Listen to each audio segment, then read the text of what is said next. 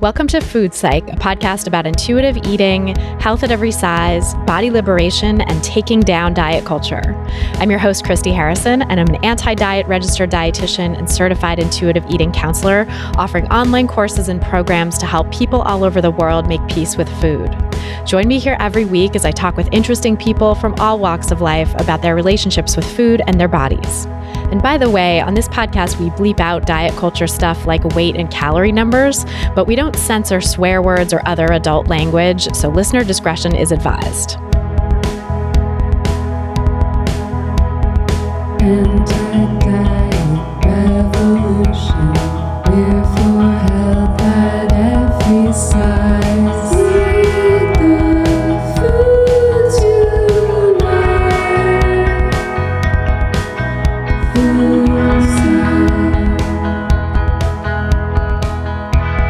Hey there, welcome to episode 208 of Food Psych. I'm your host, Christy Harrison, and today I'm talking with Maxine Ali, who's a body image researcher, writer, and linguist. We talk about why wellness culture is really about privilege, not health, racial objectification, and how it contributes to feelings of disembodiment, how to recognize when diet culture is co opting non diet language, the power of language in changing the discourse on health and wellness, and so much more. It's such a great episode, and I cannot wait to share it with you in just a minute. And it really will be just a minute because there's no listener question in this week's episode, unfortunately. I just had a major computer malfunction yesterday and today, and I'm still picking up the pieces. I actually even got a new computer because my old computer crashed, and I thought that was the heart of the problem, but it turns out there's other problems with my Dropbox and syncing, and like all my files are just inaccessible. It's kind of a nightmare over here. So I'm going to get to it quick this week, but next week we should be out of the weeds with all these technical difficulties, and I should be back with another answer to a listener question then. So if you want to submit your own question for a chance to have it answered sometime on an upcoming episode, possibly even next week, you can go to christyharrison.com slash questions. That's christyharrison.com com slash questions. And of course, as always, you can check out my intuitive eating online course for a lot more support from me, monthly answers to your questions, to all your questions, as well as daily support in our private community exclusively for course participants, where you can connect with other participants and with me and my staff for lots and lots of support on your intuitive eating path. Plus, we have 13 modules of content that I've already recorded. So no matter what chaos is happening in my life with my computer issues, you've got that content just immediately delivered to you already when you sign up for the course. So you can learn more and sign up at christyharrison.com slash course. That's christyharrison.com slash course. And now, without any further ado, let's go talk to Maxine Ali. So tell me about your relationship with food growing up. I think for me, with my relationship with food growing up, I never really had a word for it other than normal. And now looking back, you kind of recognize that there's no such thing as a normal relationship with food. And the best way I could describe it is that food just never really entered my consciousness that much. I'd say I had a very intuitive relationship with food, actually, in terms of eating when I was hungry, stopping when I was full, but never really thinking too much about if I wanted like an extra bit of cake or just a little bit more chocolate. It was just sort of very fluid and peaceful. I think the thing that was quite notable in hindsight was there wasn't a huge amount of diversity in my diet or balance because I grew up with a, a single parent who kind of worked very, very hard to provide for me and my brother. So it was a lot of kind of time poor meals, but it was lovely. We had a, a great time with food and, you know, I was just very relaxed and it never really was an issue for me, I would say. That's great. I mean, yeah, what a rarity in this day and age. Did you grow up with thin privilege? Do you think that sort of helped insulate you from any fears about food and your body? I think so, yeah. I mean, body image issues are another matter. I would say one thing from a very early age, I was very conscious of my body. I think I could tell you from about like six years old, I knew that there was something better about being thinner, that people who are thin got more praise, that people who are in larger bodies were ostracized a lot more. I was quite a small child, and I just remember very clearly how much praise I would get from such a young age for being so tiny. That's interesting because it's, yeah, sort of the flip side of compliments like that is this fat phobia gets instilled, right? It's like, oh, if it's good to be small, I guess it's bad to be large. Absolutely, yeah. And yeah, I think it just sort of was ingrained in me that one of the defining characteristics of my identity was being this smaller person. I took a lot of pride in being that way. Did that sort of manifest in trying to change how you ate at all? Did you connect it with food or not really? Not so much when I was younger because I very much had the privilege of I could eat and it wouldn't really change my body. And it never really clocked onto me that food was an influence in that way. I was quite active from quite a young age as well. But it wasn't until I was maybe getting to my about teenage years that sort of, as your body changes anyway, I kind of started realizing the relationship between food and my body and started trying to kind of harness that in order to control things. Do you think that was related to like body changes in puberty at all or? Slightly, but when I was about 12 years old, I got very, very ill. So I was diagnosed with ulcerative colitis. And throughout that period, because it took quite a long time to get a diagnosis, and throughout that time, I was just gradually losing weight. And it was months of this not really being able to eat as I would normally like to before I finally received a diagnosis. And then I went on some medication, which kind of caused some quite drastic weight gain that was very notable when I finally started going back to school. People were suddenly like, oh, wow, you've gained a lot of weight. And I could kind of tell by their reactions that it wasn't a good thing. And that for me was kind of the beginning of this kind of really fraught relationship with my body and food. Oh, yeah, that sounds so painful. Because also, it sounds like you went through a lot. Maybe we can talk a little bit about the ulcerative colitis diagnosis and symptoms that you faced and stuff. And, you know, I know that's incredibly painful. So to have a medication that ostensibly was helping you feel better and then to have it have the side effect that people shamed you for was probably adding more pain on top of an already painful experience. Yeah definitely. I mean that was one of the most fascinating things to me looking back on it now as a body image researcher and thinking about how in my mind as a 12 year old the worst thing in the world was not being sick it was being in a body that wasn't praised like it used to be being in a body that people were less envious of. Um, I do remember this one specific time when I went to the doctors shortly after kind of being on medication for a while. I was getting a lot better.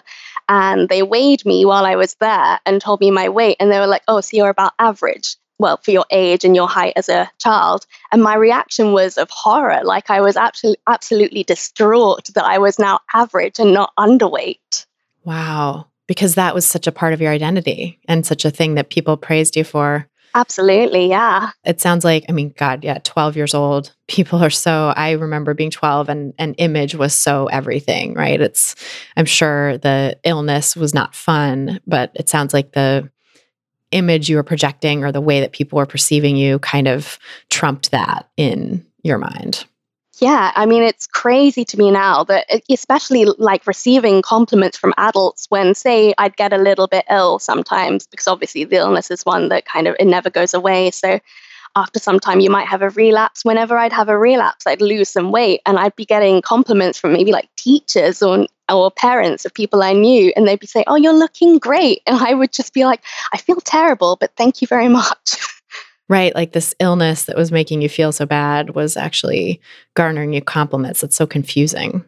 Yeah absolutely. And it, it really kind of messed with my head. I didn't know i think i lost what it felt like to actually feel good in your body to feel in control and safe and at peace. For a long time that was just lost. That must have been so hard.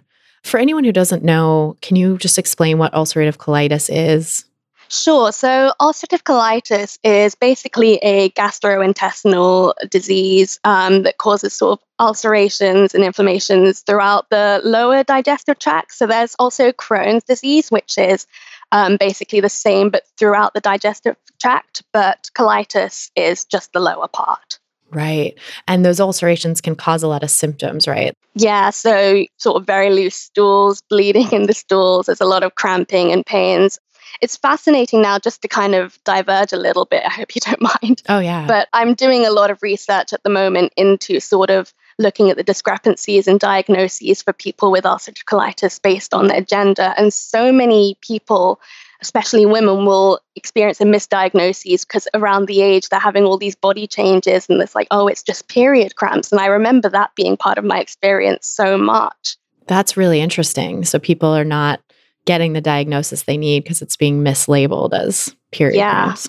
Wow. Yeah. So that must have been a long process then of trying to get a diagnosis. I think it was about, I would say maybe nine months it took in total. So, yeah, it was a, a lot of sort of tests and not really coming up with conclusive answers. And it was a lot of just very chaotic time in my life, I would say. And how did that change your relationship with food and your body? Once I realized that there was kind of a lot of jokes were going around at school, like, oh, you just, you know, you've eaten so much, or just like, you know, the standard fat phobia jokes. I don't need to go into that nonsense. but yeah, those would kind of come out a lot at school. And then I kind of put two and two together that people clearly thought it was because of what I was eating, because obviously that's the only way you could possibly be gaining weight. And I just started restricting. I very quickly just thought, well, the only way I can make sure that this doesn't happen when I'm on this medication is just to not eat. And very much became someone who just avoided food as much as possible. It terrified me to my absolute core to have even the tiniest thing to eat. And I almost justified my behaviors in my head because in my mind, I was thinking, this is because of my colitis. This isn't because I'm afraid of gaining weight. This is because I just want to take care of my body. Because you know how diet culture tells you that being thin is healthy, and therefore I'm taking care of my body by making sure I stay thin. So in my mind, I didn't see an issue. It was just something that you do. God, that is so such a profound example of how normalized disordered eating becomes in diet culture and especially around chronic health conditions like this. Absolutely, yeah. And I know now you you research on chronic health conditions too, right? And talk about the sort of embodiment experience or disembodiment that people can feel when they have a chronic health condition like that. And it sounds like this is a very clear example of that type of disembodiment. Absolutely. Yeah. I mean, uh, so much of my research stems from my own experience, and I feel maybe not lucky, but I would say that I feel like I've learned so much from my own experiences, and this all of that has kind of come to this incredible pursuit in what I do in body image research, and just unpicking the different complexities around why we have such a complicated relationship with our bodies yeah, so I'm curious to kind of go into like how you got into this career, right? How you how you started to I mean, cuz I know you were also a wellness editor for a while and do you feel like your experience with UC kind of pushed you in that direction trying to figure out wellness and how to eat for your health? Definitely. I mean, I, I, could say that I'm the definition of diet culture got me good because I was right in there at the heart of it for about a decade. I would say I was experimenting with all these different kinds of diets. And then I think when I got to about 18, so I was just about to leave for university, I fell into sort of the clean eating culture. Instagram was just kind of starting up, and there were all these sort of beautiful people on social media saying how they'd cured themselves of XYZ because they'd been eating a clean diet, they'd been cutting out dairy and gluten and sugar and all of this other stuff. And I want to say that it was just for my health, but I knew, like deep down, that you restrict food, it results in weight loss. That's just kind of how it goes, goes and at least initially, anyway. And so in my mind, I thought I'm pursuing this kind of health. I'm finally, it, that's the one thing it's encouraged me to eat more, but only of only in quantity, definitely not in terms of like I wasn't actually eating a variety of foods. I was just eating a very restricted diet. And I just thought it was for my health. And that was kind of how I got into initially what started as kind of my writing online. I wanted to write about wellness. Suddenly I was in this very glamorous, very aesthetically pleasing environment where everyone was supposedly glowing. They were very much embodying the, the thin ideal or the healthy ideal, as they like to call it, and singing their praises of how wellness was not restrictive. It was a lifestyle. It was very much, you know, their whole way of being. And for me, it sounded idyllic as a very impressionable young person who just wanted to kind of feel a sense of control in their body. Yeah, that makes so much sense, especially when your body was doing things beyond your control. It sounds like with a chronic illness like that, you can't really control, you know, especially with something that flares up periodically and is not easy to pinpoint. I think it's it's so easy to get to a place of thinking like, oh, it's the food I'm eating. It's, you know, I need to cut out these foods in order to manage my flare-ups and I won't have a problem if I cut out these foods.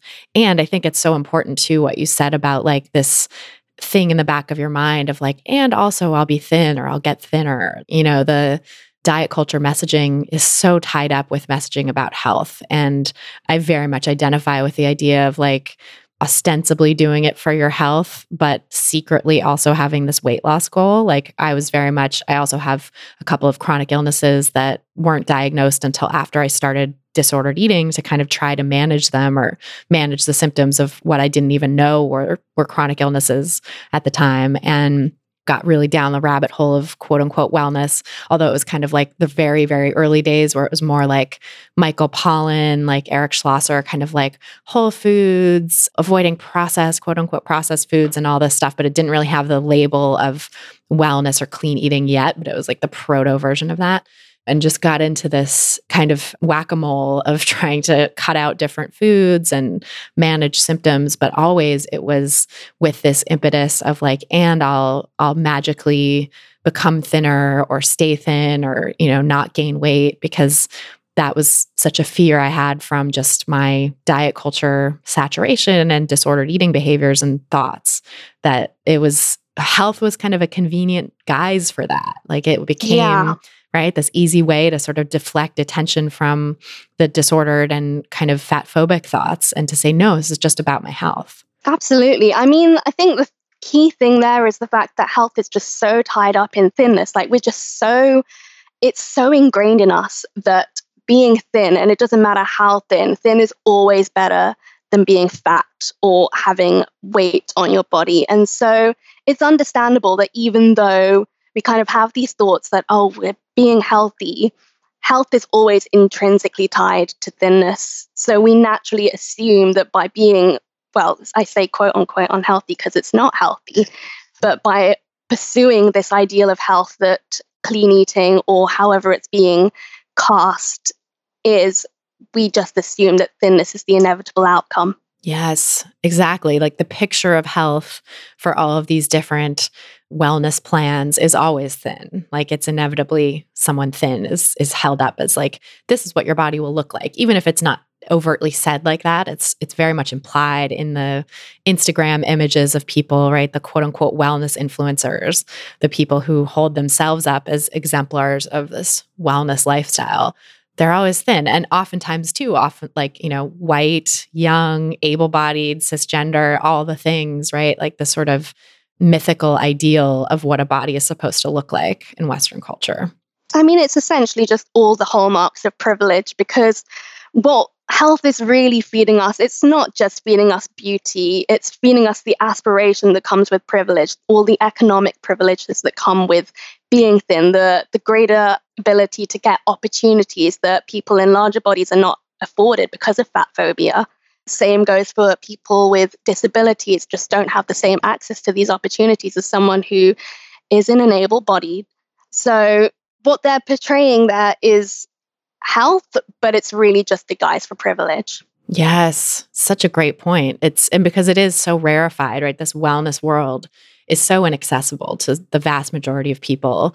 The idea of buying like bunches of kale and blenderizing them down into a one drink that you drink, you know, as your part of your breakfast or whatever, and then doing it again multiple times a day is just like ludicrous to someone who is living on a, a more restricted budget.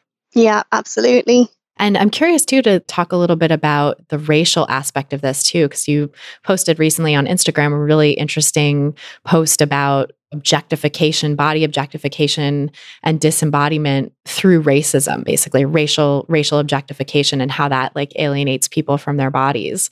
And I think that's kind of an important piece of that picture, you know, the false picture of health that wellness culture holds up too, is that, you know, it is often white or at least Eurocentric beauty ideals that are held up as the supposed picture of health. Yeah, definitely. So, I, I mean, I won't claim that I'm an expert on sort of the racial aspects of body image. Uh, this is really just an area that I've started investigating in myself, again, informed by my own experience because I'm mixed race. And I never really probed it myself until I started thinking about all the experiences of objectification that I received in my life and the way that they always had this sort of racial tinge to them, like saying, oh, you look so exotic, or just the, all this questioning about where I was from. Like, so when I started again looking at how that might have affected my relationship with my body and how that might in general affect people of different ethnicities, it becomes very evident that because the norm is seen as white, anyone who is not white is an other. And so we start internalizing this language, we start kind of seeing ourselves as other. And that naturally leads to this feeling of alienation in our own bodies. And we can't actually tune into those sensations. We can't, for instance, intuitive eat quite as innately because we don't know what it's like to just be peaceful in our bodies. Yeah, because there's such attack from the outside in the form of microaggressions, which might not seem in and of themselves to be quote unquote a big deal, but you're fielding these things all the time, right? The question of like, what are you? Or being called exotic and, and all of that is, yeah, really othering you instead of saying just like, let's talk about you as a person, right? Not like focus on your body and how it looks. Yeah. And it's so routine that it becomes a point where you just expect it and it does just become your identity. The otherness is you. And obviously, that's really destructive when you kind of think about yourself in that way all the time. Oh, yeah, completely. And it makes it a lot easier, probably, to engage in sort of other distancing behaviors from your body. Like you mentioned a research study that I hadn't seen that sounds really interesting that like people who experienced racial experience racialized othering or racialized objectification actually have higher rates of disordered eating, which makes a lot of sense given that disembodiment that you talked about. It does. And I wish I could say that I had more research into this, but you know how it is with a lot of eating disorder research is it does just focus on a lot of white privileged women unfortunately the research just isn't there to kind of really delve into more of why this might be an occurrence. It's something I'm definitely probing myself and kind of hope to do more so in the future.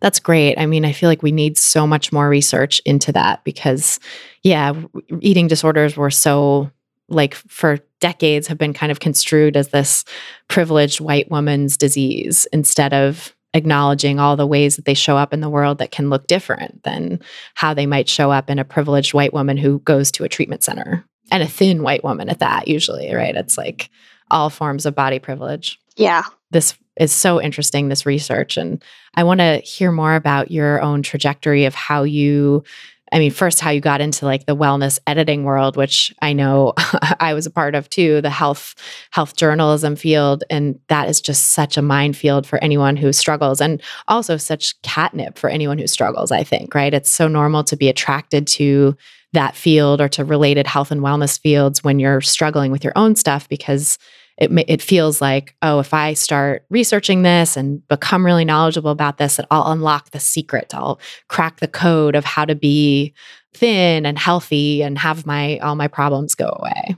Yeah, so I guess going back to how I got into wellness editing then, I graduated from uni with a, a degree in linguistics and I was very much like I want to work in health. I want to help people learn how to eat really healthy. I want to be that person that helps everyone just get a handle of their health. You know, that sort of that savior complex that you have when you think you've mastered food and you want to share it with the world.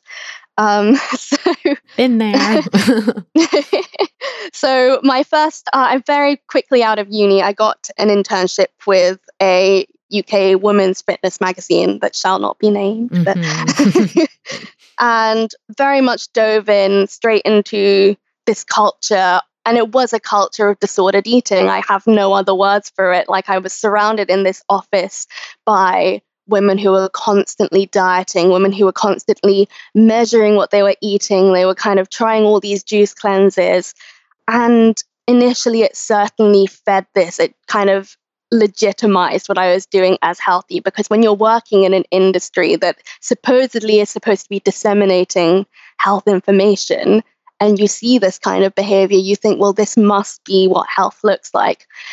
And so that completely just encouraged me, I would say. I was very much just stuck and I was very much just dedicated to pursuing this picture of health so that I could become essentially not just succeed in my pursuit of health, but succeed in my career to get to the place where I saw these other women where they were writing all these articles and they were living these incredibly, I would say, glamorous lives. They were going to all of these very high end boutique fitness studios and getting all of these wellness treatments.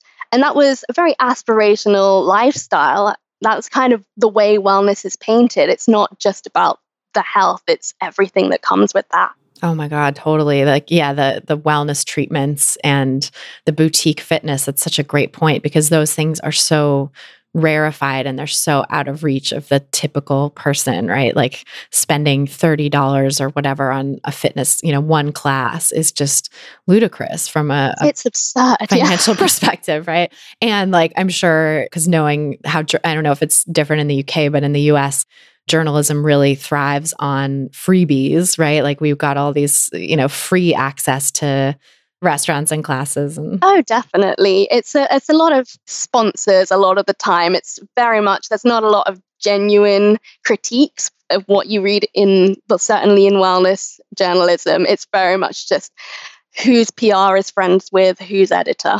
Totally. Yeah.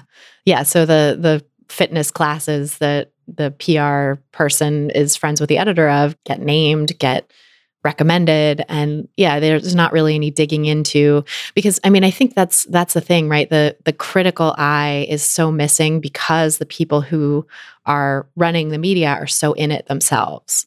That's something that i try to point out to people whenever i can is like you really have to consider the source here.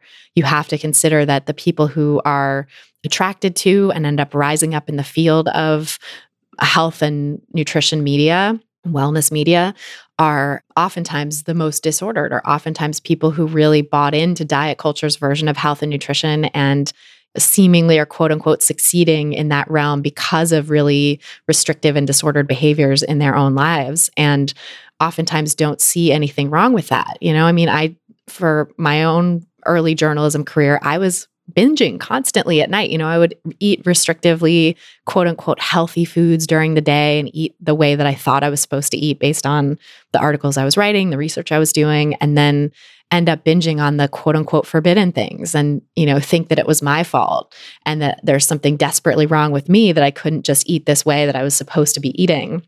Never occurred to me that the way that I was telling everybody else how to eat was was creating the binges, you know? And so I think it's just you really just never know what's going on behind the scenes for some of these people in positions of power in the health and wellness field. Yeah, absolutely. And I guess that comes down to the crux of it of when you don't have people who have actually been educated in an area, if they don't know what they're writing about and they're just almost taking whatever they read and passing it on and it becomes this vicious cycle of just diet culture just getting reproduced over and over again. It's hard to break that yeah. And I think that's such a great point, too, of like they're not really educated in science, right? Like I went into my journalism career having majored in rhetoric and French literature as an undergrad, which is great preparation for writing and, you know, journalism, not great preparation for reading health studies critically.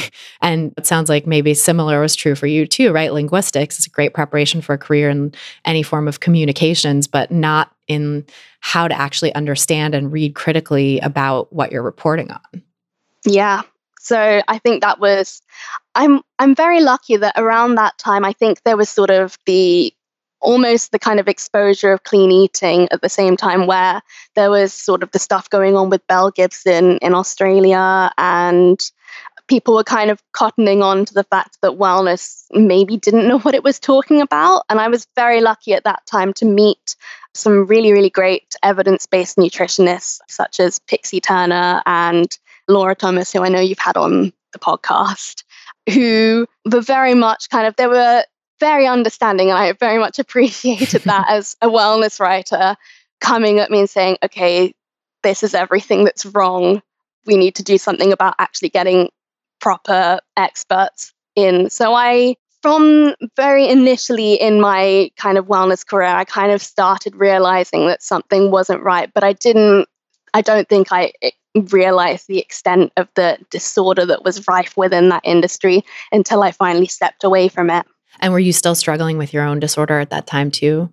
Yeah. So it was definitely ongoing because, like I say, you don't realize how ingrained diet culture is until you finally start unpicking it. And it's been ongoing, I would absolutely say. It really was sort of me deciding to leave wellness was just the first step. It might have seemed in my eyes at the time that this is the final thing. I need to fix my relationship with food. But that was really just the beginning. Yeah, it's so interesting how it just becomes this like onion, the never ending onion, where you're just peeling back more and more layers and sort of uncovering yeah, things. I can relate to that. Yeah. that is a great analogy. yeah, you just never know what you don't know until you start digging in, right? Yeah. And so how did the the body image research come into your career then? So I left wellness. I, I had a very terrible experience with my last job with wellness where they were awful. I'm going to just put it straight. it was awful. It was so also so much information that by this time I knew was not evidence based. So much demonization of processed food, and I could see how this was also just being incredibly discriminatory. Like in my mind, the work that I was surrounded with was so elitist, so exclusionary, had no interest in helping people actually be healthy. And I thought that this is just despicable. And so I was so unhappy in this job that ended up leaving after three months. It was very fast and probably the best thing I've ever done. yeah.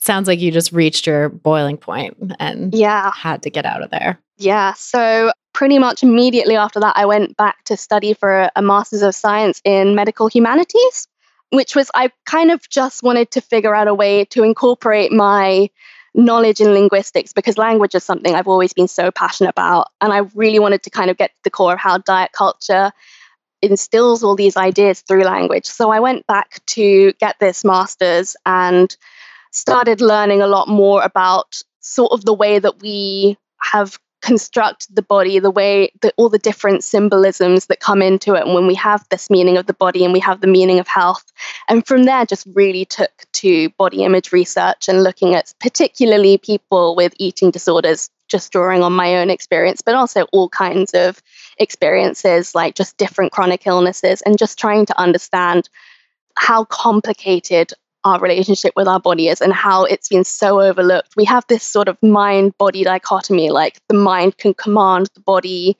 and the body is just this tool that we have to manipulate and control. But the reality is that it's so interconnected, and our body has such a huge influence on our mind as well. Yeah, there's there's so much cross talk or talking back and forth between the mind and the body. The, that connection really is not severable the way that Western culture makes it out to be. Yeah. It's really interesting that you talk about language and the importance of language in the construction of health and diet culture, because that's something I'm super fascinated with too. Is like, how did we get here? What's the rhetoric? What's the language that is being used to shape these ideas and ideals about health and beauty that then serve to oppress us and keep us locked in the pursuit of something really unattainable? So, can you talk a little bit about kind of what your work on language has uncovered and what, why you think it's so important to be talking about the role of language in this in the first place?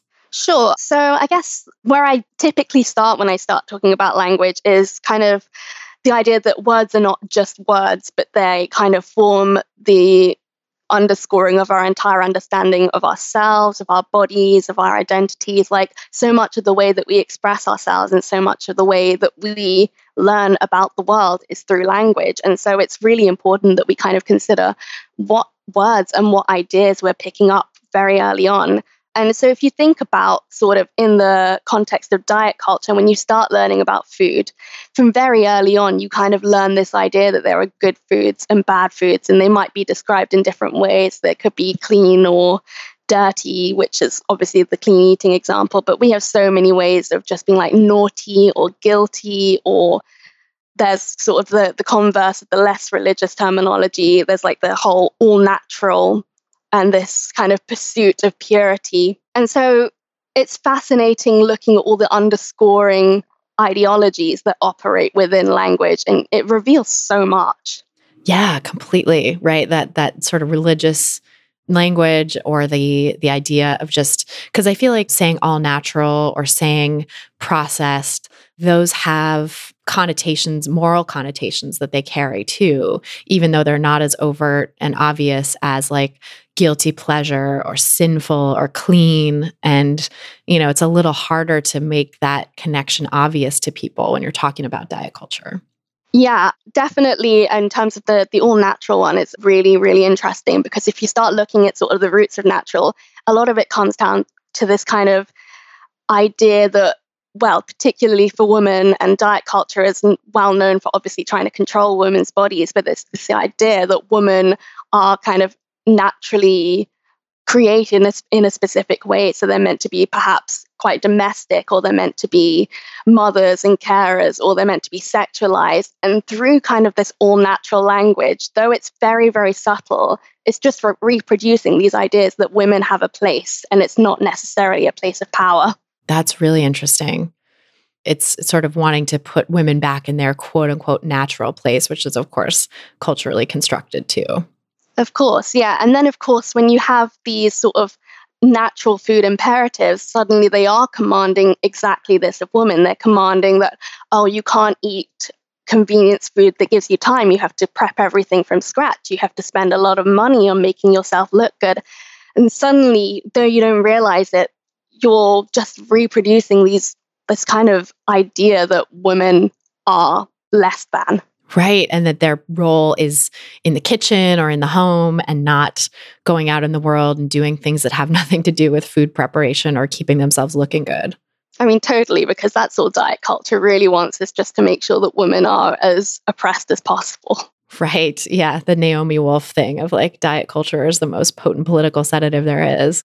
It really is. And and that's so interesting too because you know, this is a time when women have arguably the most freedom that they've ever had and you know women in western culture because of the internet because of the regulations that have been put in place for workplace equality and you know it's certainly very very imperfect and lots of work still to do on that front, as evidenced by like the Me Too movement and the pay gap, which especially disproportionately affects Black women and Latinx women. So there's many, many things to be done. But I think as it goes, this is probably the one of the times when we've had the most freedom to like work outside the home and do our own thing and make our own destiny career wise and even relationship wise you know the the necessity of marriage is not what it used to be.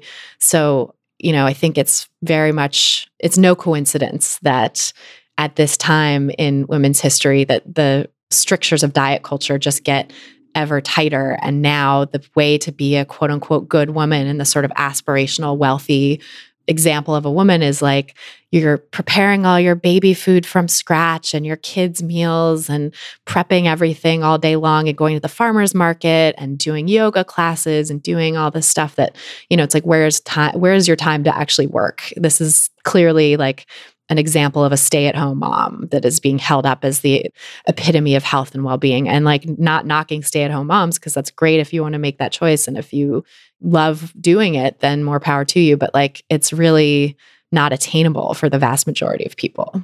Definitely. And I think you've really just hit hit it on the head there in terms of this culture of the being the stay at home mom or just the person that kind of is so domestically oriented that that is now the pinnacle of health. But it's the way that diet culture has kind of been so insidious that it's like this elective oppression now among women, where people will choose to do that because they think they're being empowering. They think by commanding their body in this way and by molding themselves to achieve this ideal, they are somehow the empowered when actually they're perhaps more confined than they have ever been. It really is this elective oppression and this prison of, because it's also, yeah, it's being sold as this isn't about health or, or, this isn't about dieting this isn't about the like diets of decades past which are so passe and we don't do this anymore. This is just about wellness and like taking the best care possible of your body and your family and the idea of like self-actualization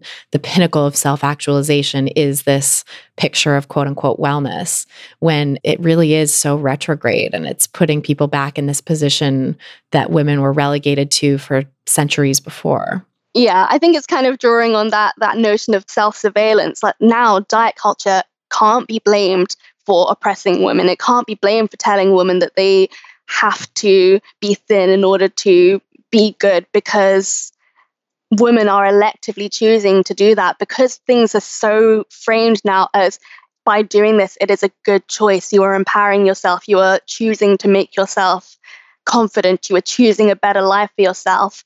When it inevitably goes pear shaped and women end up with this disordered relationship with food in their body, diet culture can't be to blame. That is such a great point. And yeah, because diet culture can really hide behind this language of like choice feminism, which sort of became the like central mode of feminism in like the third wave. So now it's like, well, it's your choice and it's empowering and preying on the issues that people have with our culture in general that are so much larger like how exhausted everybody is right? Income inequality keeps people like running on this hamster wheel and racial inequality and gender inequality keep people oppressed. And we know that oppression is stressful to the body and actually is really strongly associated with and likely causes many of the health conditions that tend to get blamed on food now and on like the food environment. And so it's this perfect storm of like, we have these needs that aren't being met by our society and this culture of oppression and many systems of oppression that intersect in many people's lives that people are struggling against. And then the solution diet culture offers is like fix your food fix your food environment and then everything will be okay. So i can see why people get so sucked into it because i mean the problem is really so much bigger and so much more at the cultural level really going back to like problems with capitalism and patriarchy and racism, but it's so easy to like treat food as the magic bullet to address all those things. I mean, it's far easier to sell as well. like, you can't really start selling to people political change because it changes the status quo. And that means that certain systems are not powerful. They can't dictate these oppressions anymore. So it's far easier to just promise people that food will be the be all and end all of all your problems. Yes, I know completely. And, and in doing that, it upholds those systems of oppression, right? It's like just a really convenient way for people to, to distract people from what's really going on. And I see this so much in the rhetoric around chronic illness, too, where whatever is going on in someone's life to create the conditions for chronic illness. And oftentimes, you know, as it was for me and many people that I've worked with, the trigger for the chronic illness in the first place was disordered eating then diet culture comes in with its prescription to change all your food instead of giving you the sort of awareness that maybe the way that you've been conditioned to eat in this disordered way is actually what's really at the root of the problem. I'm curious to hear more about your your research with the discourse around chronic illness and what you've seen in that regard. Sure, yeah. So a lot of my research, initially when I did my undergraduate, I was very much interested in the, the relationship between body image and in people with sort of non-visible disabilities, because obviously you get this reaction where your internal self doesn't really correspond to what people see on the outside. So from the outside, you might appear as healthy. You might not embody, say, the healthy ideal where people are sort of expecting you to be extremely fit have this kind of relationship with exercise where you compulsively move all the time. But on the outside, you do look like your body could achieve anything, or that's essentially what diet culture wants you to believe. But on the inside, you're not feeling that. So when you have this kind of discrepancy, the kind of the language that comes around it is if you're not trying hard enough, if you're not taking responsibility, then you kind of get ill. It's really fascinating. That is really interesting. It's yeah, the the sort of neoliberal idea of putting all the responsibility on the individual instead of looking at other factors and cultural conditions. Yeah, and of course by doing that you kind of excuse sort of systems from actually taking any responsibility. You make it so that people don't actually have to care whether there is a system to support people with disabilities. They don't have to care if there is enough resources for people with mental illnesses because the onus is not on everyone, it's just on the individual who's suffering. Yeah, and that's so painful for the individual. Part of why I started this podcast was to help people feel less alone in their struggles because so many of us, I think, suffer in silence with mental and physical health issues that we blame ourselves for because of this ideology of personal responsibility instead of seeing it as something that so many people have and that maybe this is bigger than all of us. Maybe this is actually something going on in our cultural systems and systems of oppression. Of course. And this is why I think the language is so important because once you start a discourse around this, once you start actually speaking out and saying that these are the things that affect us, this is how diet culture affects all of us, how healthism affects all of us, then you can start actually changing the narrative. Right, exactly. And it's so you're so right that language really is the basis of our ideas. It's, you know, no matter what kind of a learner you are, I think most ideas get transmitted through words, right? Through language. And so being able to change that discourse, which is super hard as diet culture gets sneakier and sneakier. And we have to be more and more vigilant, right? But I think it's such an important project to try to really tease out the language that is creating these systems of oppression.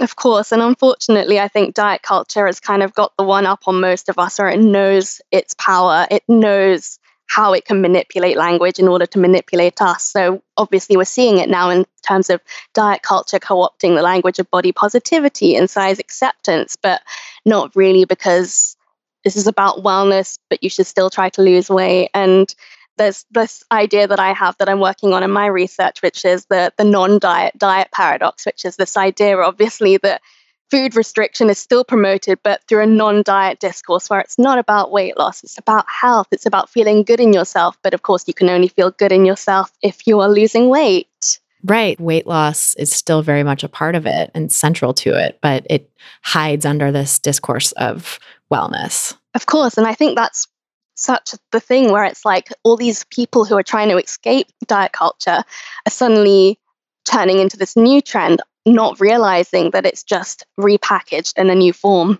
Yeah. And I'm curious if you have any tips or ways that people can try to identify that because I do I, I see so many people who are confused who come to me and say, What do you think of this? You know, just recently in the US, we had, I don't know if you saw this, but there was this dietitian who calls herself an anti-diet dietitian, but is promoting weight loss and saying that you can be oh, anti-diet no. culture and like and like using all this language that like I and my community use, right? Or it's like anti-diet, anti-diet culture, we're against diet culture, but then also you can have like sustainable weight and fat loss, quote unquote. And it's just like my mind has like a record scratch whenever I see something like that. Yeah. And I, I can like, you know, I can really like feel it in my body usually where I'm just like, oh no, you know.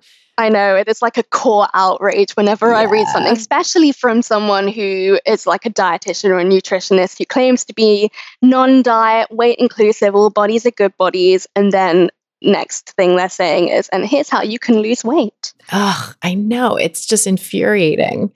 And it's, and I can see why, you know, people who are newer to this movement get so confused by it because it has the trappings of, okay, this is like the movement that I'm starting to learn about. And maybe I'm clicking on hashtags and trying to learn more about what's been like written and said about these things. And then to stumble into that, I think, you know, when people don't have a huge amount of knowledge about the movement in the first place, they might be like, oh, is this a part of the movement that I just missed? Is this like, is it really about weight loss secretly? And I know people end up feeling so upset by that, you know, and so triggered by that. Yeah.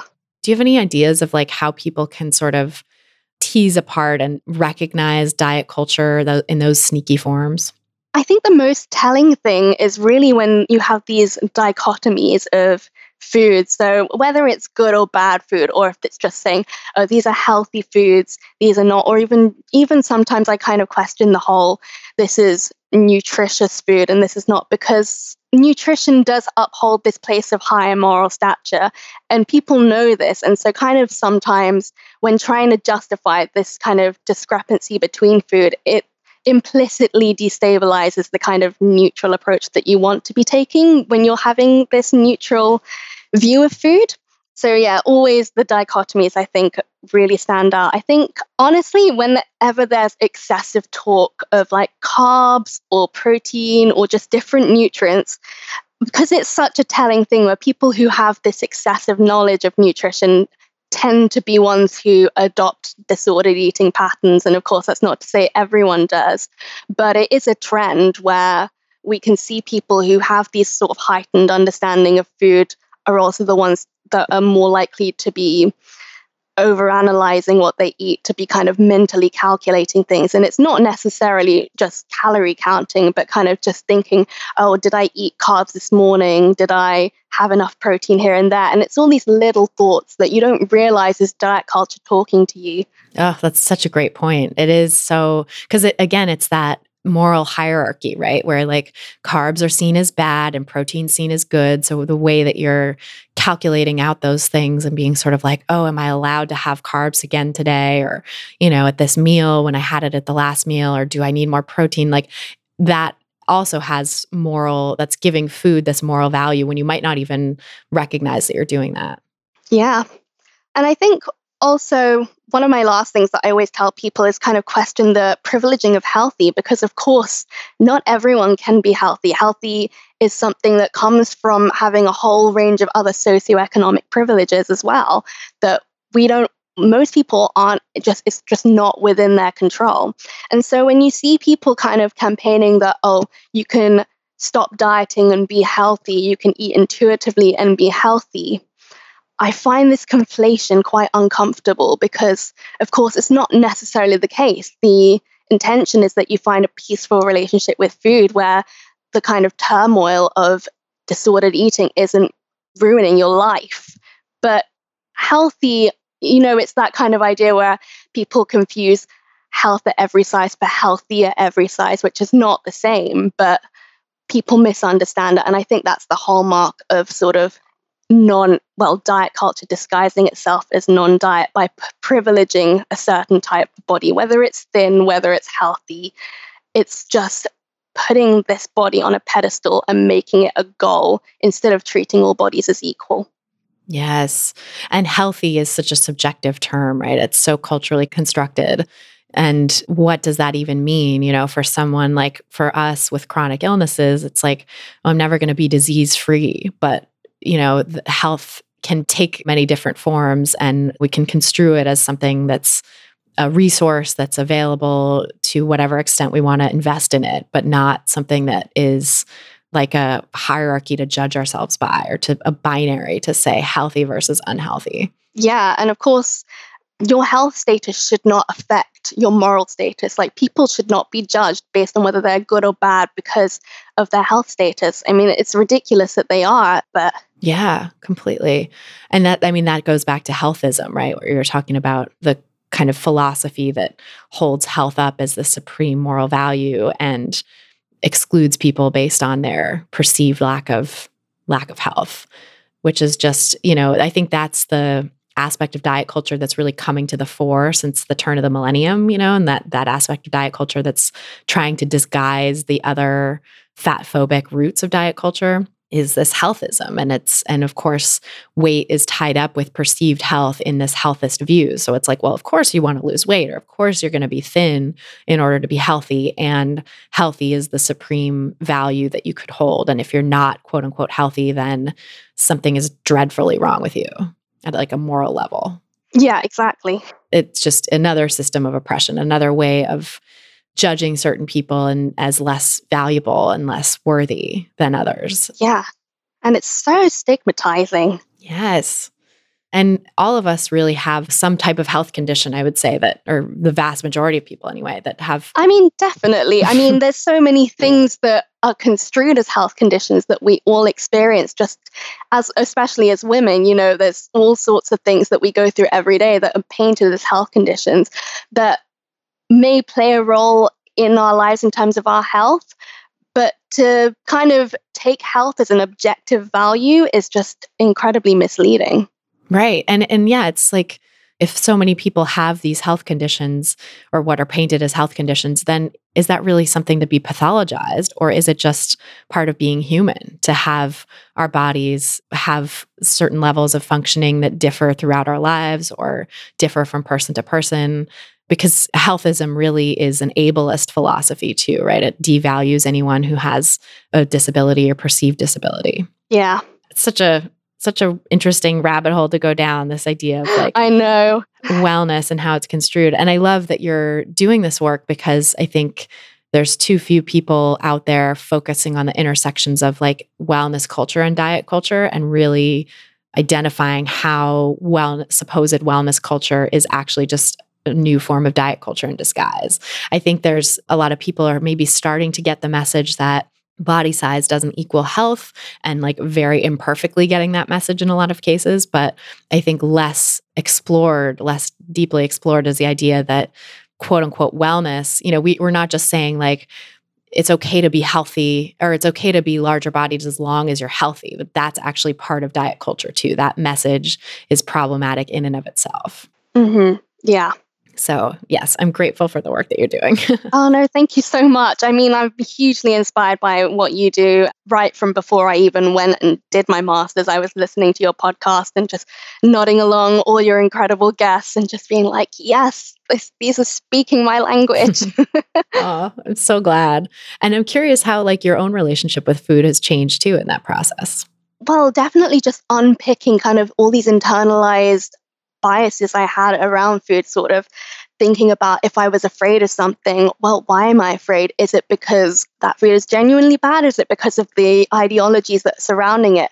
Kind of unpicking my internalized phobia, my internalized healthism, I guess, in terms of thinking, okay, even if I don't feel great, that doesn't make me a bad person. And, and that has just transformed my relationship with food and transformed my relationship with my body.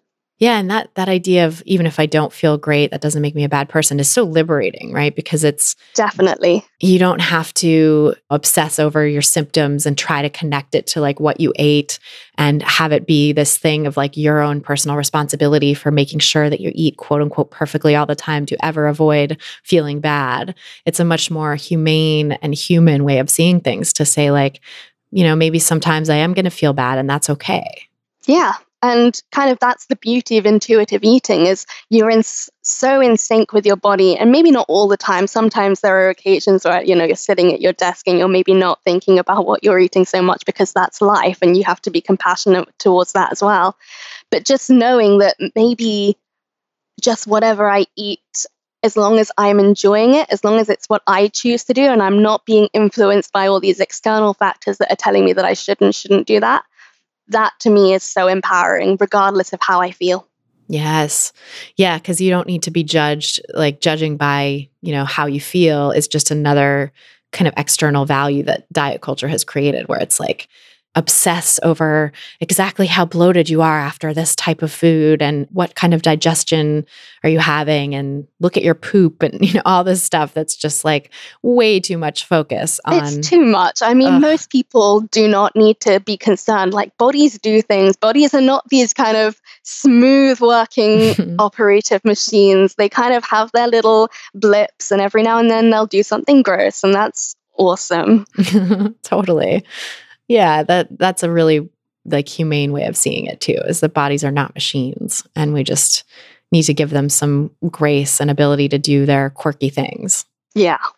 Well, tell us where people can find out more about your work and just delve into into your world. Uh, sure. So um, I'm mostly on Instagram. I kind of post a lot about language and health, a lot of sort of linguistic theories, research articles, everything that I write about, I very passionate about making sure that I have citations everywhere because I know that people love to read more into these subjects. I certainly do, and I'm very appreciative when people kind of provide resources. So hope I can be that. But yeah, I'm on Instagram. Just my name is Maxine Ali. Occasionally you'll find me on Twitter kind of ranting about whatever I've seen Weight Watchers do. I feel like that's the sole purpose of my Twitter. um, and I also do some, I still do some journalism every now and then, but that will usually be posted up on my Instagram where I'll share if I've written an article. I've written some articles about sort of the relationship between language and body image. I'm doing some more coming out soon about chronic illness and language and how that affects our relationship with our bodies. So, yeah, I'll just keep everyone posted on social media. That's great. I love your Instagram and I love that you have those citations too, because it's such a great resource. And I'm one of those people who really appreciates being able to delve into the science and Oh, thank you. Certain contexts, of course. There's like context for science and context for just talking about human emotions and needs and stuff. But I love having that those resources available to delve into further. Oh, well, thank you. Thank you so much. It's really great talking with you. Oh, it was lovely to talk to you. Thank you. So that is our show. Thanks again so much to Maxine Ali for joining us on this episode, and thanks to you for listening. If you're looking for some practical guidance to help you get started on your own anti diet path, you can grab my free audio guide, Seven Simple Strategies for Finding Peace and Freedom with Food, by going to ChristyHarrison.com slash strategies. That's ChristyHarrison.com slash strategies. Also, if you like this podcast and you want to share it with friends and family so that more people get the anti diet message, please subscribe and help them subscribe by going to ChristyHarrison.com slash subscribe. There you'll find all the places where you can subscribe subscribe, all the different podcatchers, as they call them, for you to subscribe to the podcast. And you can also leave a nice rating and review in your podcast provider of choice or podcatcher of choice. That is a great way to help new listeners discover us. And I also really appreciate getting the nice messages. This episode of Food Psych was brought to you by my forthcoming book, Anti Diet Reclaim Your Time, Money, Well-Being, and Happiness Through Intuitive Eating, which is available for pre-order now at ChristyHarrison.com slash book. That's ChristyHarrison.com slash book. Be sure to pre-order it so that you get it as soon as it drops on December 24th. And when you pre-order, it also helps get the book on bestseller lists, which helps other people discover the anti-diet message and therefore helps change the world in some small way. So check it out and pre-order now at ChristyHarrison.com slash book. A big thanks, as always, to our editor and sound engineer, Mike Lalonde, who is having to work extra hard on this week's episode because I am in the midst of so many technical difficulties and have had a lot of edits to make on this intro and outro. So thanks, Mike. And thanks also to Vinci Chue, our community and content associate, and Julianne Watasic, our administrative assistant, for helping me out with all the moving parts that go into producing the show every week. Our album art was photographed by Abby Moore Photography and designed by Meredith Noble. And the theme song you're hearing behind me now is by Carolyn Pennypacker Riggs. Thanks again for listening, and until next time, stay psyched.